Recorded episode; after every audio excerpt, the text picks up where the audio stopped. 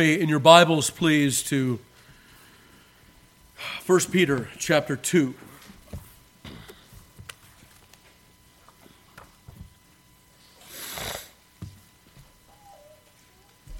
First Peter chapter 2, verse 1, hear now the inerrant, infallible, and inspired Word of God. Wherefore, laying aside all malice and all guile and hypocrisies and envies and all evil speakings, as newborn babes desire the sincere milk of the Word that ye may grow thereby, if so be ye have tasted that the Lord is gracious. May God add His blessing to the reading and hearing of His most holy Word. Our quotation today is from Nathaniel Vincent, from the Puritan Morning Exercises series. Mr. Vincent counsels us in this way: you are espoused to him, and should you not consent to be like him, who hath betrothed you unto himself in loving kindness, mercy, and faithfulness forever. Nay, you are members of his body, therefore you should grow up into him in all things, which is the head, even Christ. You should discover such a mind as Christ had. You should manifest the same spirit and act as he acted when he was here in the world. Well, that is a good summary of our sermon today. I'd like to flesh that out with several passages of Scripture. But let's remember where we have been, because Peter tells us that we want to desire the sincere milk of the Word that we may grow thereby. We have used a phrase to help us to catch on to that. We've asked ourselves, what are you feeding him, right? We say that about our sons when they grow tall and broad and take on their manhood. What are you feeding that boy? Well, we may ask ourselves the same question. What are we feeding on? Are we growing tall and broad and strong, being fed by the Word of God? Have we moved beyond a mere taste to take that full draft that is spoken of by the prophet of Isaiah, So that's the first thing, right? We said growth generally, and then we looked at several aspects of Christian growth that are pressed to us in the Scripture. We talked about growth in grace, or sowing to the Spirit. We looked at growth in knowledge, to increase in our knowledge and appreciation of God and His mercy toward us. We talked about growth in faith, that those things unbelievers find hard to believe and rest in. We rest in them, we receive them, we embrace them, and that with an unmovable aspect, right? And then we talked about growth in obedience and holiness, that we would grow in our understanding of the Lord's commands and growing in understanding in the execution of them, that we would grow in love toward God and man. That was the next. And then the sixth was growth in fruitfulness, and that was 2 weeks ago. We had an intervening sermon last week from our licentiates. So growth in fruitfulness out of John 15. The Father is that good vine dresser. It glorifies Him that we bear much fruit. So we can expect God to be forward to cleanse and prune and to do that work that we need to bear fruit, to keep that bark, right, off of the green shoots. So this will be our last sermon on growth, the last aspect. I actually have two more. I have growth into the image of Christ, but then the next one, growth up into the temple of God, growing up into that temple. That's actually in our text. So as we move on in 1 Peter chapter 2, 4 and following, we'll go ahead and talk about growing up into that temple of God as living stones. This week I'd like to talk about growth in the image of Christ, or growth in Christ-likeness. And I want to look at a couple of different passages. The first one is Romans chapter 8, verse 29. It's a familiar passage.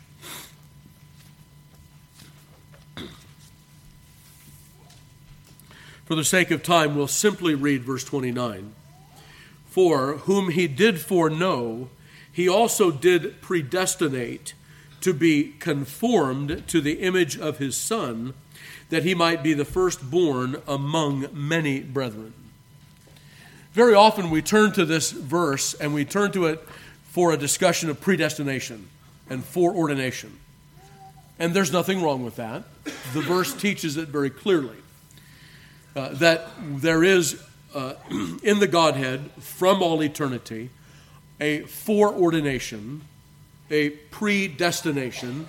The words foreordination or foreordained and the words predestined, those are Bible words. For those who would deny predestination or foreordination, they must deny certain portions of the Bible or empty out of the plain definitions of those terms. We do teach predestination, Calvinistic, if you will, predestination. We do teach foreordination. The Apostle Paul teaches it here. So God foreknew, he also predestinated or foreordained. Praorizo is the Greek word there. Foreordained, to establish beforehand. But when we talk about predestination and we talk about foreordination, it is unto something, isn't it? And this is often where it gets fuzzy. Because sometimes you'll remember we talked about saving faith, right? Are you saved is the question that's often asked, but we have to finish that sentence. Saved from what? Saved from the wrath to come. Saved from God's own wrath, right? Well, sometimes we'll talk about foreordination to salvation. That is full, final salvation, standing in glory with Christ before the Father in that vision and fruition of God the Father, God the Son, and God the Holy Ghost to all eternity. Well, that is indeed the end, right? But notice what the apostle says here. Whom he did foreknow, he also did predestinate to be conformed to the image of his Son, that he might be the firstborn among many brethren. There's a particular direction then in foreordination. One commentator said it, what God foreordains, he also foredirects.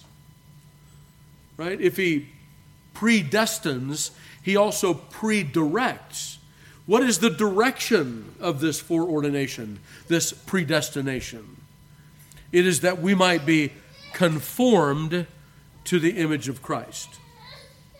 Conformed to the image of his Son. Now, it may be that, and some commentators are forward to point out this. I believe this is an erroneous conclusion, but that foreordination here to the image of Christ means in the image of his glory. In other words, we go along on earth, and then one day, whoosh, we're glorified and we're predestined to that kind of conformity with Christ. There are times when the Bible speaks of that, right? Does it always speak of that? I don't think so. But it does speak of that from time to time in Philippians chapter 3, at the end of that passage, for our conversation, I'm in verse 20, for our conversation is in heaven, from whence also we look for the Savior, the Lord Jesus Christ, who shall change our vile body, that it may be fashioned like unto his glorious body, according to the working whereby he is able even to subdue all things unto himself. Well, that's pretty clear that Paul has in mind there, has in view the resurrection. He's already spoken of the resurrection earlier in that chapter, so he brings that into a full focus there. And being conformed to Christ in that way, at the end of that chapter, is certainly speaking of the resurrection. That's true.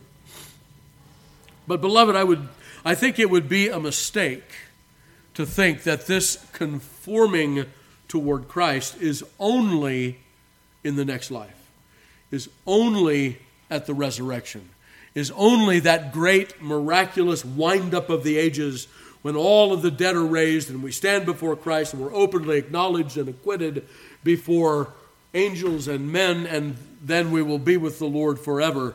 It's not just that kind of conformation, not confirmation, being conformed. The apostle uses a particular Greek word here that he will use elsewhere, which shows us, which proves conclusively, that we'll look at in a few moments, that we are indeed to be conformed to the image of Christ more than simply in the image of his glory. There is a conforming that belongs to us as the people of God that we are to grow into in this life. This is part of our Christian growth, that we want to be more and more like Christ. As I was meditating on this, as I was thinking on this week, I thought of, we hear about, how the Bible has worked its way into the English language over the course of the King James Version being used in these last, however long it's been, 400 years or so. These phrases, the skin of my teeth, right? Job said that. Other phrases like that. We'll hear people say things like, oh, that man, he's got the patience of Job. Have you ever heard that? The patience of Job. No. Okay. But really, don't we want the patience of Christ? Let's think about Christ for a moment and his patience. Let's think about day upon day upon day, he who held the world in his hands, he who sustains all of creation, he who is God and man, knowing everything that he knew, when, we'll just cite one instance here, on the way to the time when they are to sit down in the upper room where Christ tells them of his impending death and institutes the Lord's Supper, the disciples are still arguing who's going to be greatest in the kingdom. That's patience. He brings them into the upper room, and he says to them, truly with desire have I desired to eat this Passover with you before I suffer. And just a few moments ago, they were doing what? Arguing who's going to be the greatest. Well, that's patience. This is the kind of thing that we talk about when we talk about being conformed to the image of Christ in that daily way. There's something that we know about ourselves, and that is that flesh and blood cannot inherit the kingdom of God. That there is some sort of transformation necessary, and that is that eschatological transformation that we spoke about, that Paul will speak about in 1 Corinthians 15:50. There is a real resurrection coming.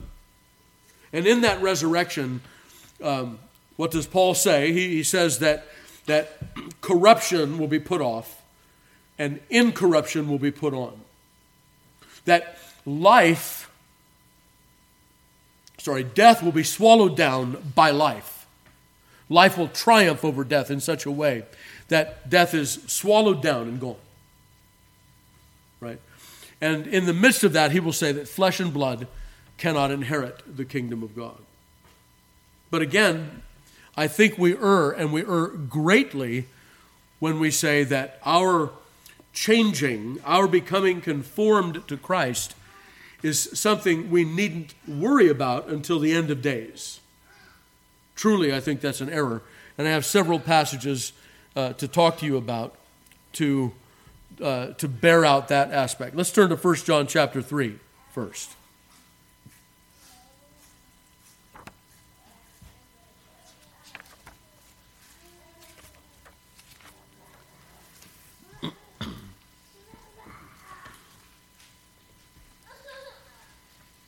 1, behold, what manner of love the Father hath bestowed upon us, that we should be called the sons of God. Therefore the world knoweth us not, because it knew him not.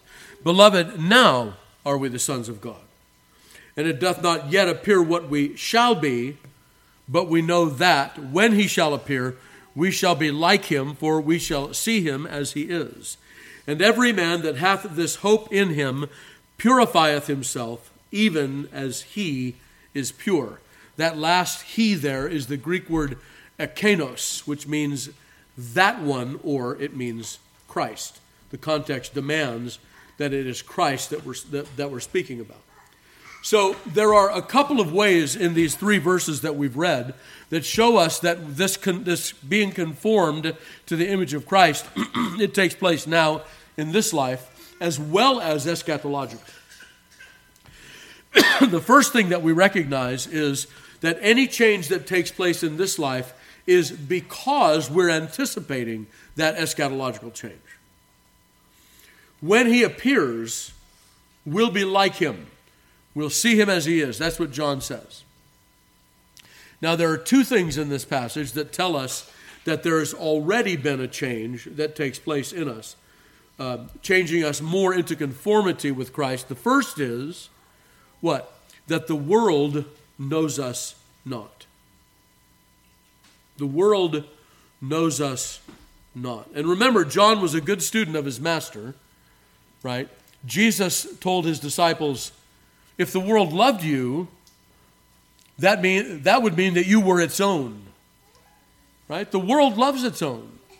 John will say here that the world knows us not. That means that there has already been, because of our association to Christ, some sort of change, some sort of transformation, such that the world looks at us and says, I don't know who that is.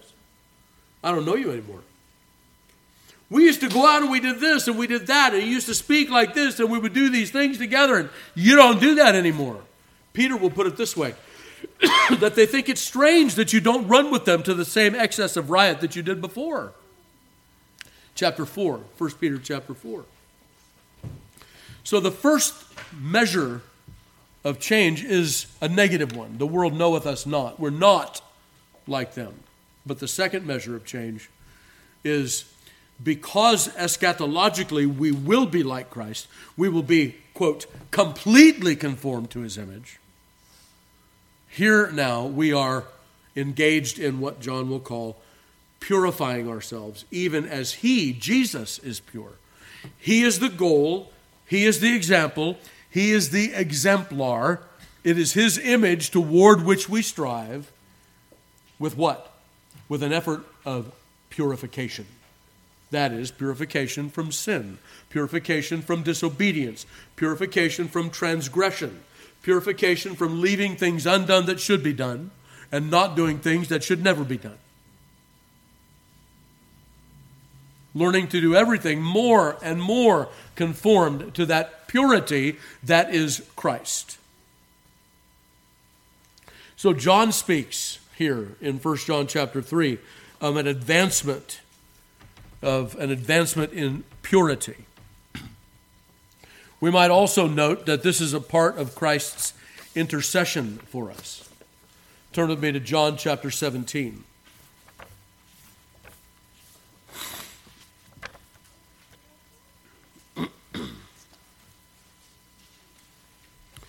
John chapter 17 and verse 20, neither pray I for these alone, but for them also which shall believe on me through their word, that they all may be one as thou, Father, art in me and I in thee, that they also may be one in us, that the world may believe that thou hast sent me. And the glory which thou gavest me I have given them, that they may be one even as we are one, I in them and thou in me, that they may be made perfect in one, and that the world may know that thou hast sent me, and hast loved them as thou hast loved me. Father, I will that they also whom thou hast given me be with me where I am, that they may behold my glory which thou hast given me, for thou lovedst me before the foundation of the world. So here, this union that we have with Christ is a tenet, a request, an item of his intercession. And in this intercession, then, he prays that more and more we would take on that union and communion with himself, that we would be driven further and further into him, which is also to commune with the Spirit and with the Father. And so I think we can say without fear of contradiction that this advancement toward Christ, this being conformed to Christ's image, being more and more in communion with him, is something for which Christ intercedes constantly for us. Certainly he did when he was on earth, and why would we think that his intercession afterward would be anything less? It would be rather more. So the other thing that Jesus told us is that we are to imitate him. We are to take on that likeness. And we'll see this in John chapter 13 among many other places, but John 13 will suffice, verse 12. So after he had washed their feet and had taken his garments and was set down again, he said unto them, Know ye what I have done unto you? Ye call me Master and Lord, and ye say, Well, for so I am. If I then, your Lord and Master, have washed your feet, ye ought also to wash one another's feet. For I have given you an example that ye should do as I have done unto you. Verily I say unto you, the servant is not greater than his Lord, neither is he that sent greater than he that sent him. If ye know these things, happy are ye if ye do them. Well, Jesus then out of his own mouth tells us that he has given us an example to follow. So what have we seen thus far in our sermon? We've seen that Paul will tell the Roman church that it is through foreordination and predestination that they are to be conformed to the image of Christ. And that being conformed to the image of Christ means more than simply an eschatological conforming. It means that even in these days, as we ready ourselves for that great day of being conformed, that we begin to take on that likeness even now. We grow into that. We've seen several aspects of that growth. We've seen it negatively, right? The world doesn't know us anymore. There's no intimacy with the world. The world looks at us and says, they're not us. You're not us. You used to be, but you're not now. We saw in John and Peter. Then secondly, we heard that as we have our eyes on Christ and will one day be completely conformed to him, even in these days we are purifying ourselves as Christ is pure. And then we have the example of Christ himself who said, I'm doing this as an example for you so that you will follow me. Okay, now let's turn to Ephesians chapter 4 and let's advance that thought a little bit more.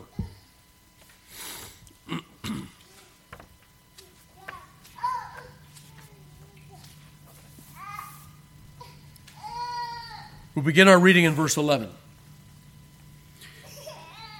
And he gave some apostles and some prophets and some evangelists and some pastors and teachers for the perfecting of the saints, for the work of the ministry, for the edifying of the body of Christ, till we all come in the unity of the faith and of the knowledge of the Son of God unto a perfect man, unto the measure of the stature of the fullness of Christ, that we henceforth be no more children tossed to and fro and carried about with every wind of doctrine by the sleight of men and cunning craftiness whereby they lie in wait to deceive, but speaking the truth in love may grow up into him in all things, which is the head, even Christ, from whom the whole body fitly joined together and compacted by that which every joint supplieth, according to the effectual working in the measure of every part, maketh increase of the body unto the edifying of itself in love. We talk about a growth here, don't we? What kind of a growth is it? Well, Paul doesn't leave us to guess. It is a growth into him who is the head, even Christ. That, can I say it this way, that the church herself may grow together into her head Christ. That is, into thinking more like him, into speaking more like him, into behaving more like him, into setting that Christ-likeness before the watching world, that as the disciples of the first century stood before the Sanhedrin, they took note of them that they had been with Jesus, so the world might take note of us as well, that we too have been with him. How does Paul set out that growth here in Ephesians 4? We didn't take the time to read the whole chapter, but the entire chapter is all about the unity of the body. It begins very early on, right? We want to endeavor, verse 3, to keep the unity of the Spirit in the bonds of peace. The word for bonds there is, it's related to that word philake in Greek, which is a word that means prison, that we're bound up to this unity one with another. That's the kind of strength of the unity that we ought to have. He'll go on to say those famous words, one Lord, one faith, one baptism, one God and Father of all, who's over all, above all, and new all. And then he will talk about some diversity in that unity, won't he? And the diversity is the diversity of giftedness within the body. And so then he'll turn to Christ in this chapter, and Christ as a victor. He ascended up on high. He led captivity captive, and he gave gifts unto men. And then he'll have a short two-verse parenthesis there. What does it mean that he ascended up on high? Well, that he descended into lower parts of the earth. That is, he became the lowest of human beings. He was a zygote at one time. His condescension went that far, right? So, then as he ascended up, however, he gave some things. He gave gifts to men. And what did he give? He gave apostles, prophets, evangelists, pastors, and teachers. What does it mean that he gave those five? What is being communicated there by the apostle? That he gave the teachers of the church. That's what it means. In the context of the New Testament. Now, did Christ give the teachers of the Old Testament? He did. They spoke by the Spirit of Christ. We've read about that before in 1 Peter chapter 1. But here, Paul is putting this in the context of the New Testament. Christ gave, because he's talking about his ascent into heaven as that marker of his victory.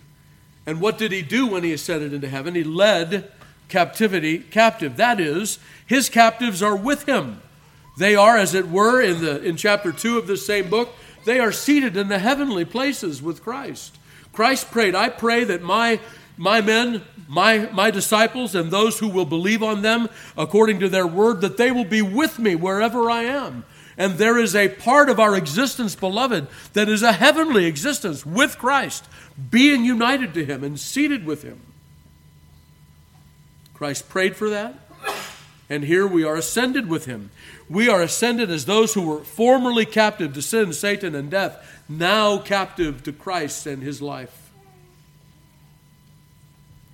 Joined to him in one body, with one Lord, one faith, one baptism, one God and Father, and one body, one Spirit, and so on.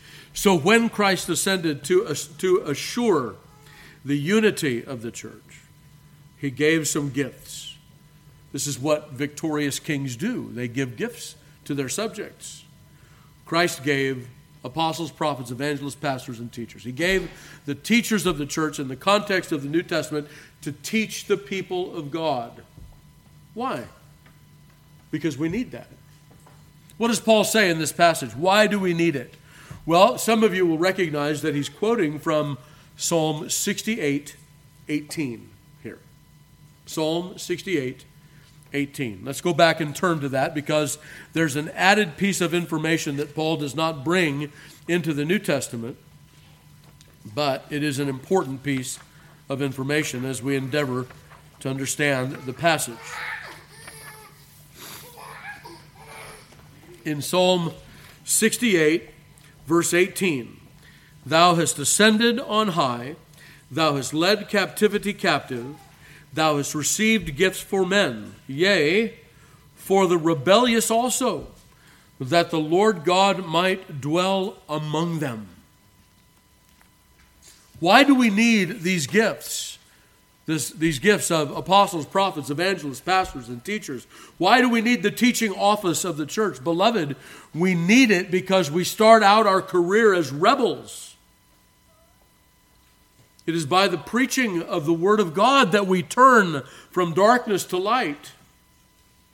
It is by the Word and Spirit of God that we are brought into fellowship and communion with Christ, that we might be conformed unto His image. Rebels, they're not about that. So it's because we're rebels. Because we're sinfully divided, secondly. Because we are sinfully divided. This is a hard thing for us to remember.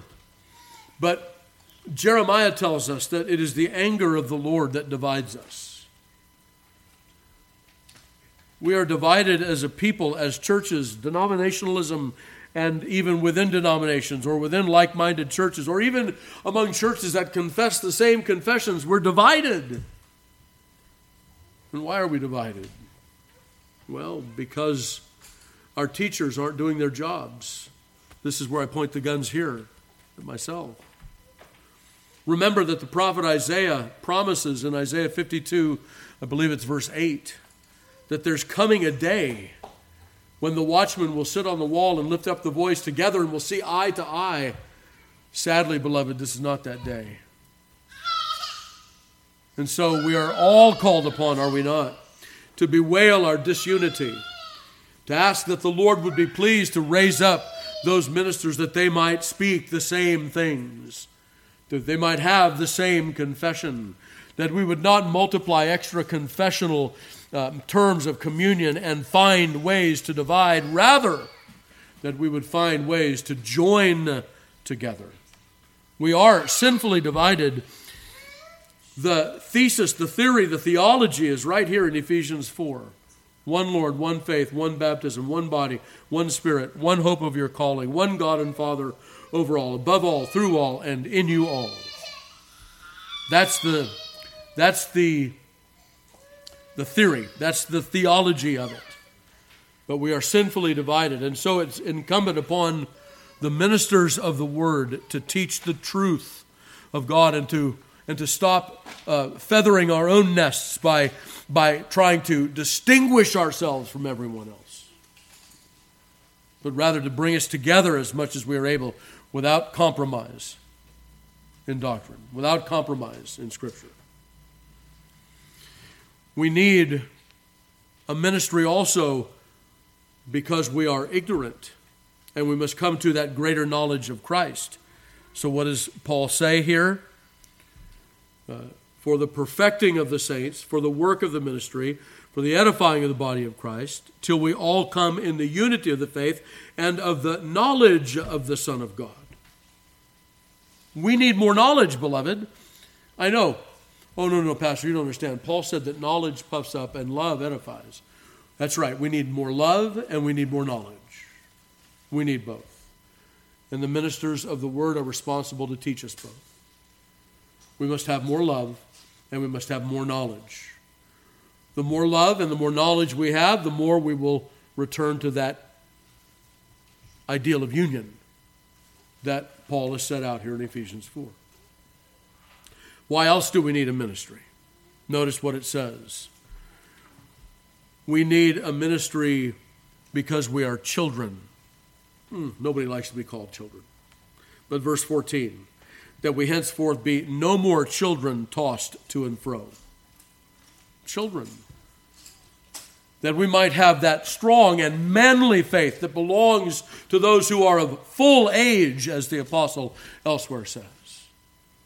Those who are of full age, not descending into childlike squabbles, but ascending up into that full-aged religion that is mature, that like wine and cheese have developed that greater savor for its age and maturity.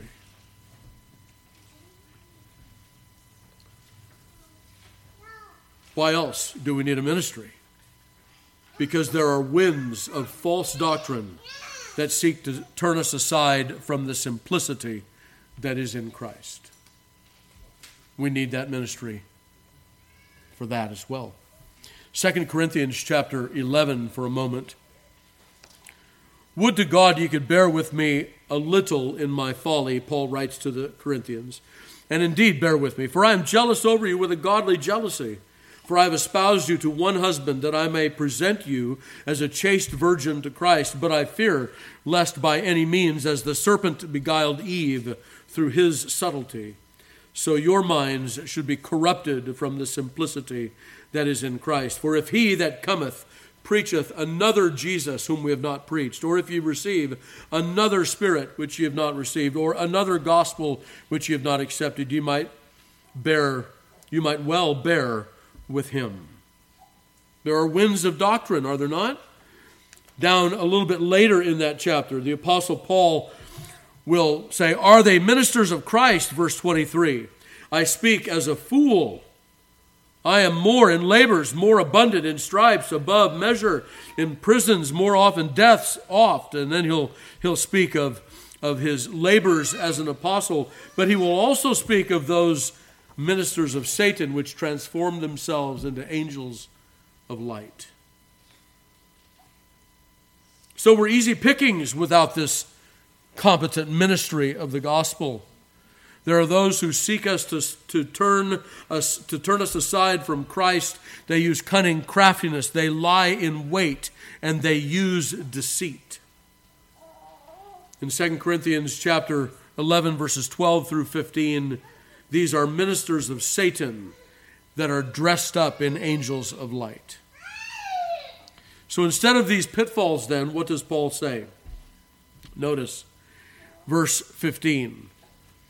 But speaking the truth in love may grow up into him in all things, which is the head, even Christ. And so being conformed to Christ, beloved, is set forth in this passage not only as a hedge against disunity and schism, but a hedge against apostasy. We must either be growing up into Christ or declining from him. Either we are advancing in knowledge, growing in grace, growing in our Christ-likeness and being conformed to his image, or we are sliding away from him, perhaps even imperceptibly to ourselves.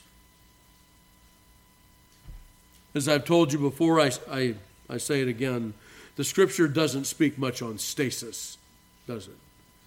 It speaks on either moving ahead or slipping behind. So what do these ministers do then? They preach the Word of God to us. They teach us the ins and outs of the Christian faith. They teach us about Jesus and his word and ways. And they teach us, as Paul will write elsewhere, that all that counsel of God, everything that Christ has commanded us, as Christ himself said in Matthew 28, such that we should be no more children tossed to and fro by every wind of doctrine and turned aside by the sleight of men in cunning craftiness whereby they lie in wait to deceive, but that we should learn how to speak the truth one to another, that we might grow up into him who is the head, even Christ. Not just waiting for our eschatological change from heaven, but seeing those changes as they point to that great change even now, no longer known by the world, purifying ourselves as he is pure, listening, beholding the voices of our teachers, comparing Scripture to what we hear, proving all things and holding fast to that which is good, that the Lord would be pleased to draw us not only together, but up and into himself more and more, that our thoughts and our words and our deeds might be more and more conformed to him. I have one more passage to talk to you with regard to this, or to mention with regard to this topic, and that's in Philippians chapter 3. We're already there earlier in the end of the chapter, but there's something earlier in that belongs in this discussion.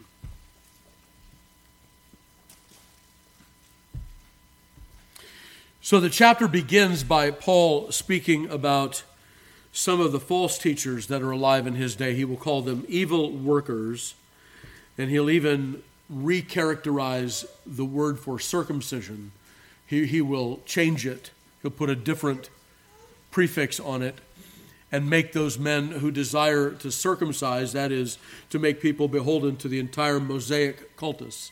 He will say to them that these men are, they're not circumcisers at all. They're those who cut people off.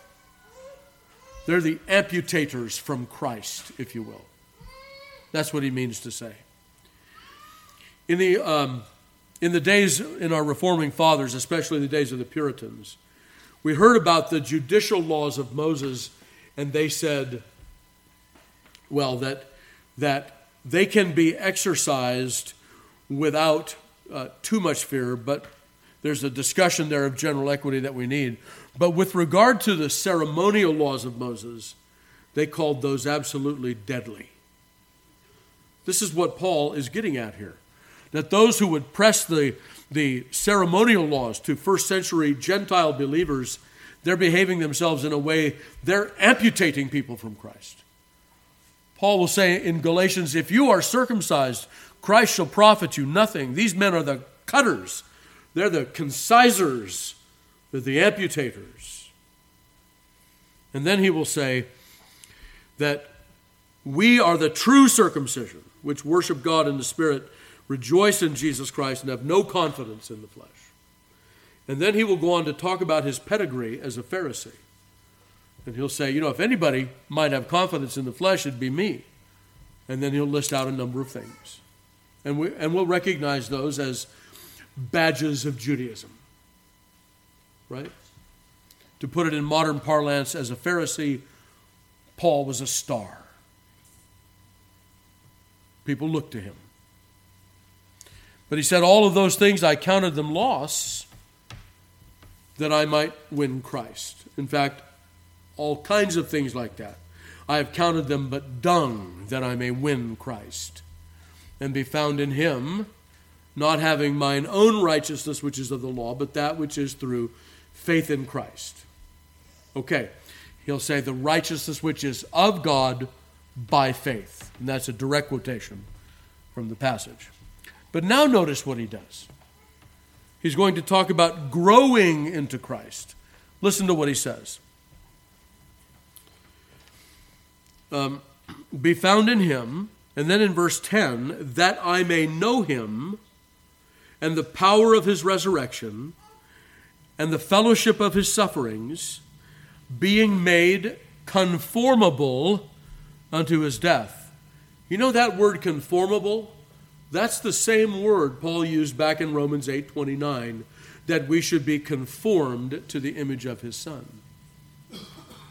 But notice, the image of his Son gloriously is not being made conformable to his death at all. What does Paul mean, being made conformable to the death of Christ?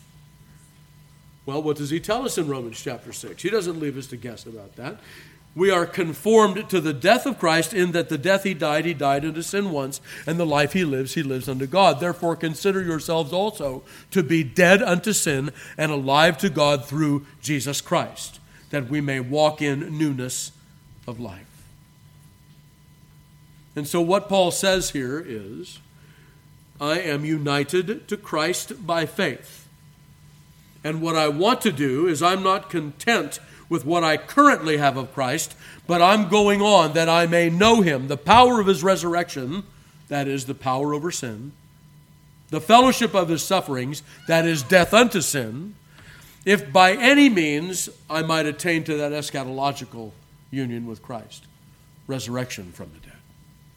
So Paul relates his current being alive from the dead to his coming resurrection from the dead, and says that these two are related one to another, and that in being conformed to the image of Christ's resurrection and also of his death, we are fitted for that future resurrection to come. And so what will he say? Verse 12, not as though I had already attained, either were already perfect, but I follow after, if that I may apprehend that for which I also am apprehended of Christ Jesus. Brethren, I count not myself to have apprehended, but this one thing I do, forgetting those things which are behind and reaching forth unto those things which are before, I press toward the mark for the prize of the high calling of God in Christ Jesus. Paul is looking for a pressing advancement in this world that he may partake of Christ in the next. He is looking for growth in Christ-likeness today. And Christ-likeness here is put for being conformed to his death and being conformed to his resurrection, if by any means we might attain to that resurrection to come. Notice how Paul uses the resurrection in a couple of different ways there. So, what have we seen? We have seen that there is one final aspect that we wanted to talk about of growth, and that is that we may grow in our likeness to Christ. We talked about his patience, that the kind of patience that Christ exhibited should be our patience, that the kind of service that Christ exhibited, we don't have to conjecture on that. Christ said we should serve one another like that in John 13. That the speech that he had, his words were full of the Father's will. That our words would be full of God's will. That the thoughts that Christ articulated, it would be impossible to know Christ's thoughts except he articulate them. And so we learn, for instance, in the garden of Christ's humility and submission to the will of his Father, that we might have that same kind of inward submission to God and his will. All of this because we are united to Christ and are to grow up in him. We learn that that the world doesn't know us, that we are known of the Lord, that we are involved in this process of purification, because Christ is pure, and we're taking on his likeness. We learned to listen to our teachers, and we saw all of the needs that we have for this kind of growth, because we're children, because we're rebels, because we're easily swayed, because there's all kinds of false doctrine floating around out there, because we need to learn to speak one to another in a way that will cause us all to grow up into him who is the head, even Christ. So let's make a few uses then and we'll be done. Use number one. Beloved, let us fix our gaze upon the eschatological hope that is ours in Christ of attaining communion and glory with the Lord. Don't let these days that pile up one after another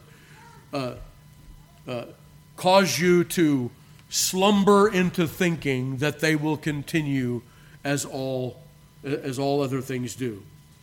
Don't be like those people in 2 Peter chapter 3 who say, "Where is the promise of his coming? For since the fathers fell asleep, all things continue as they have."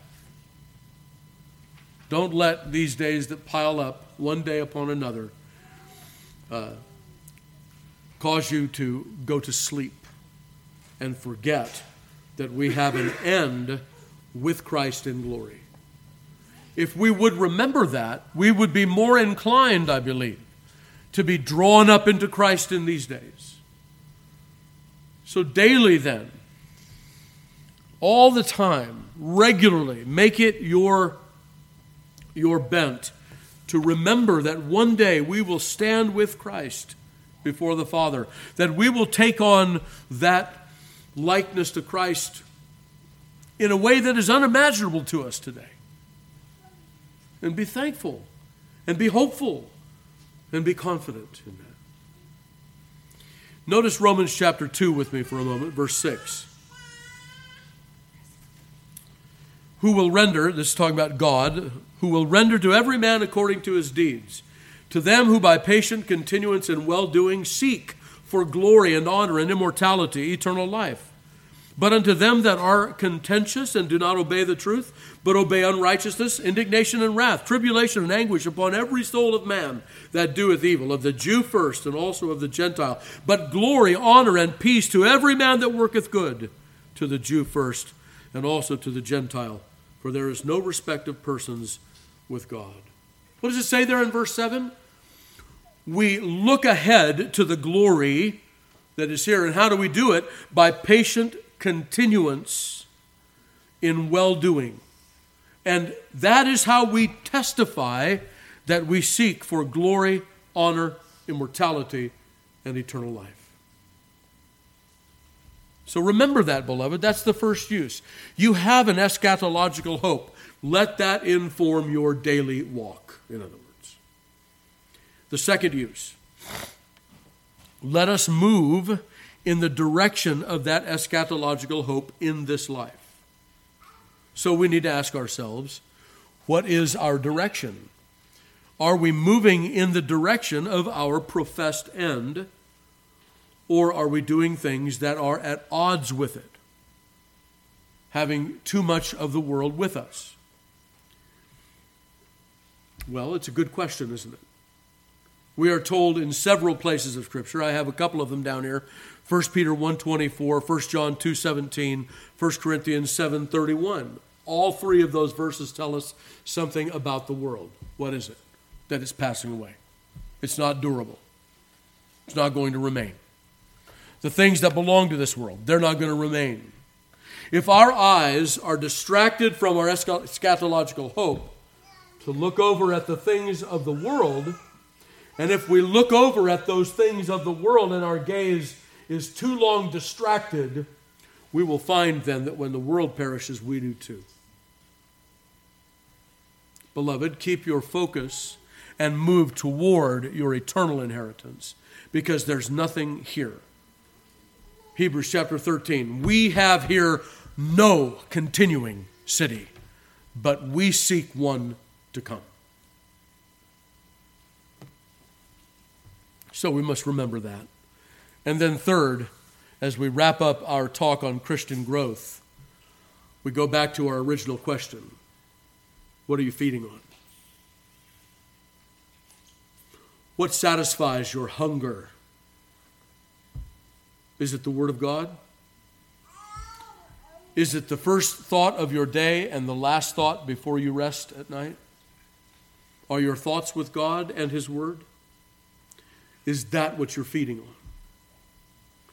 We'll remember, won't we, from Matthew chapter 13 and verse 22, that there is such a thing as a seed being cast into ground, and it germinates, it comes up. But with it comes up all the cares of this world. And finally and eventually, that original seed is choked out by the cares of this world. Mark will say the lusts of other things, and so on. Beloved, what are we feeding on? What is your steady diet? We live in a day where we are inundated with media, all kinds of media.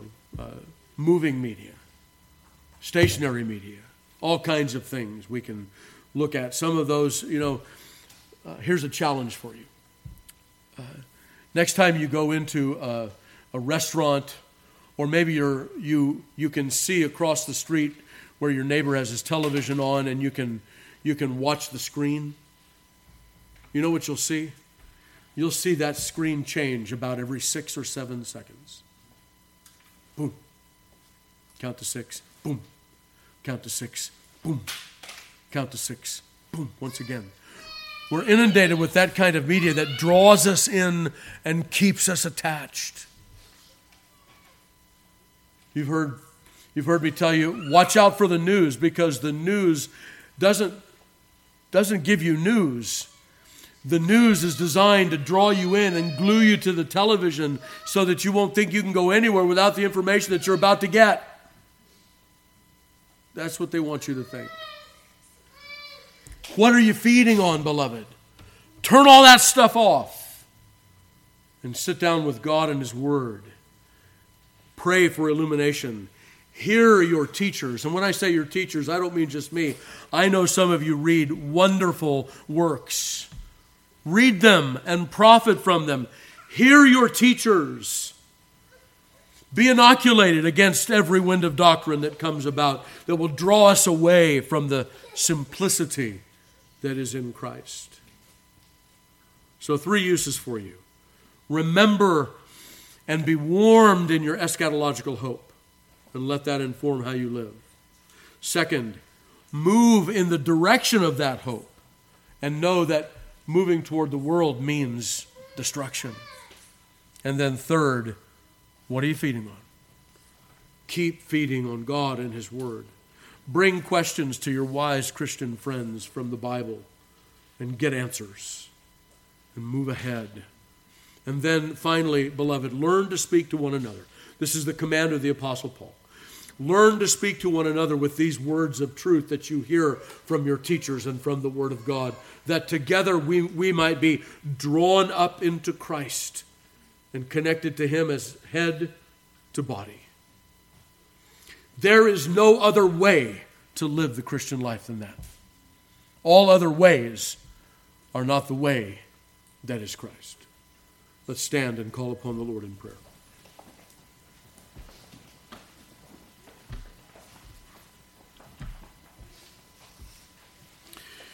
Our dear Heavenly Father, we thank Thee for the ways and the means of Christian growth as we have seen over these last few weeks together. And we pray, Lord, that it would be our desire to grow in grace, in faith, in knowledge, in love, in fruitfulness, that we might grow up into Him who is the head, even Christ. O Lord, that we might grow. Deepen, we pray, our faith and broaden our faith. Inform our faith. O Lord, help us to feed upon Thy Word and to put away the vain philosophies and reasonings of this world. Lord, as we have often taken encouragement from that passage in 2 Corinthians 10 where the Apostle Paul declares that the apostolic ministry is to bring every thought captive to the obedience of Christ. We pray that more and more our thoughts would be in obedience to Him, to grow in grace and in knowledge and in holiness and so on.